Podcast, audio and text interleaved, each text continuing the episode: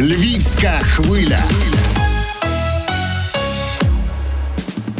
Програма на кухні з психологом, психолог Наталія Байкалова. Традиційно о цій порі вже з нами на зв'язку. Доброго ранку, Наталю. Доброго ранку всім. В будь-якій ситуації е, складно знайти внутрішній ресурс для того, щоб йти далі з високо піднятою головою, десь там визирати собі світло в кінці тунелю. В сьогоднішній ситуації, коли оцей карантин, коли оця криза, коли не, ро- зрозуміло, що буде завтра, а знайти такий ресурс ще важче. Є якісь рецепти у психології, як мобілізувати внутрішні сили?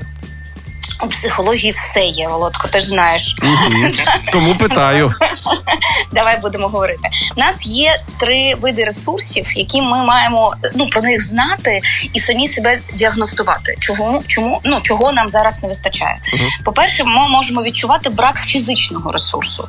Це коли в нас немає сил. Знаєш, це коли ми перетворюємося на шмату. От я зранку встаю, а стати мені нічим. Так Прокинувся і розумієш, що треба спати. Так, такий синдром хронічної втоми. Е, Цей синдром може бути тоді, коли в нас не вистачає кисню. І ми тоді нам здається, що я ще трошки ще полежу, я відпочину. А насправді треба робити навпаки. Якщо немає сили, треба займатися спортом. Тому що якщо тільки кисень попадає в кров, сили з'являються. Тому, якщо немає сили, треба е, рухатися. І це перша порада. Не обов'язково це професійний спорт, але принаймні іти і гуляти. Та ранкова руханка, звичайнісінька, Так. та відчинив вікна і вперед.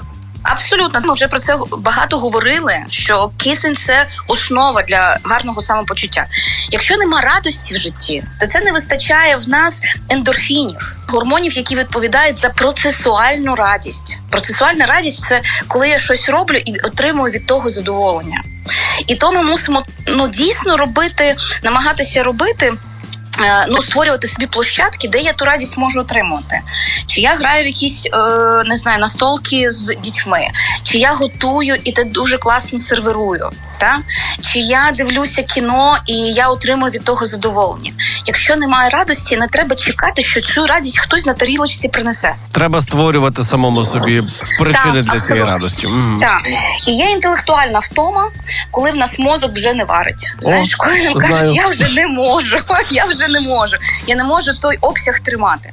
І то, що і те, що ми можемо робити, нам треба дійсно е, ну, для мозку створювати такі сенсорні відпочинки. Тобто 15 хвилин в день, 20 хвилин в день ми мусимо нічого не дивитися, нічого не слухати, а побути в тиші. Без гаджета? Абсолютно без людей і без гаджета, тому що наш мозок дійсно зараз втомився від того, що ми отримуємо дуже багато інформації. Ми постійно поруч поруч з людьми.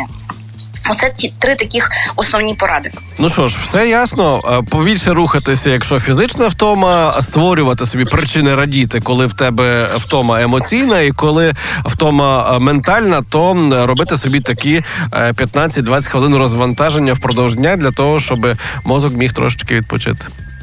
Дякую тобі. Дякую тобі, Наталія Байкалова, психолог в рубриці на кухні з психологом.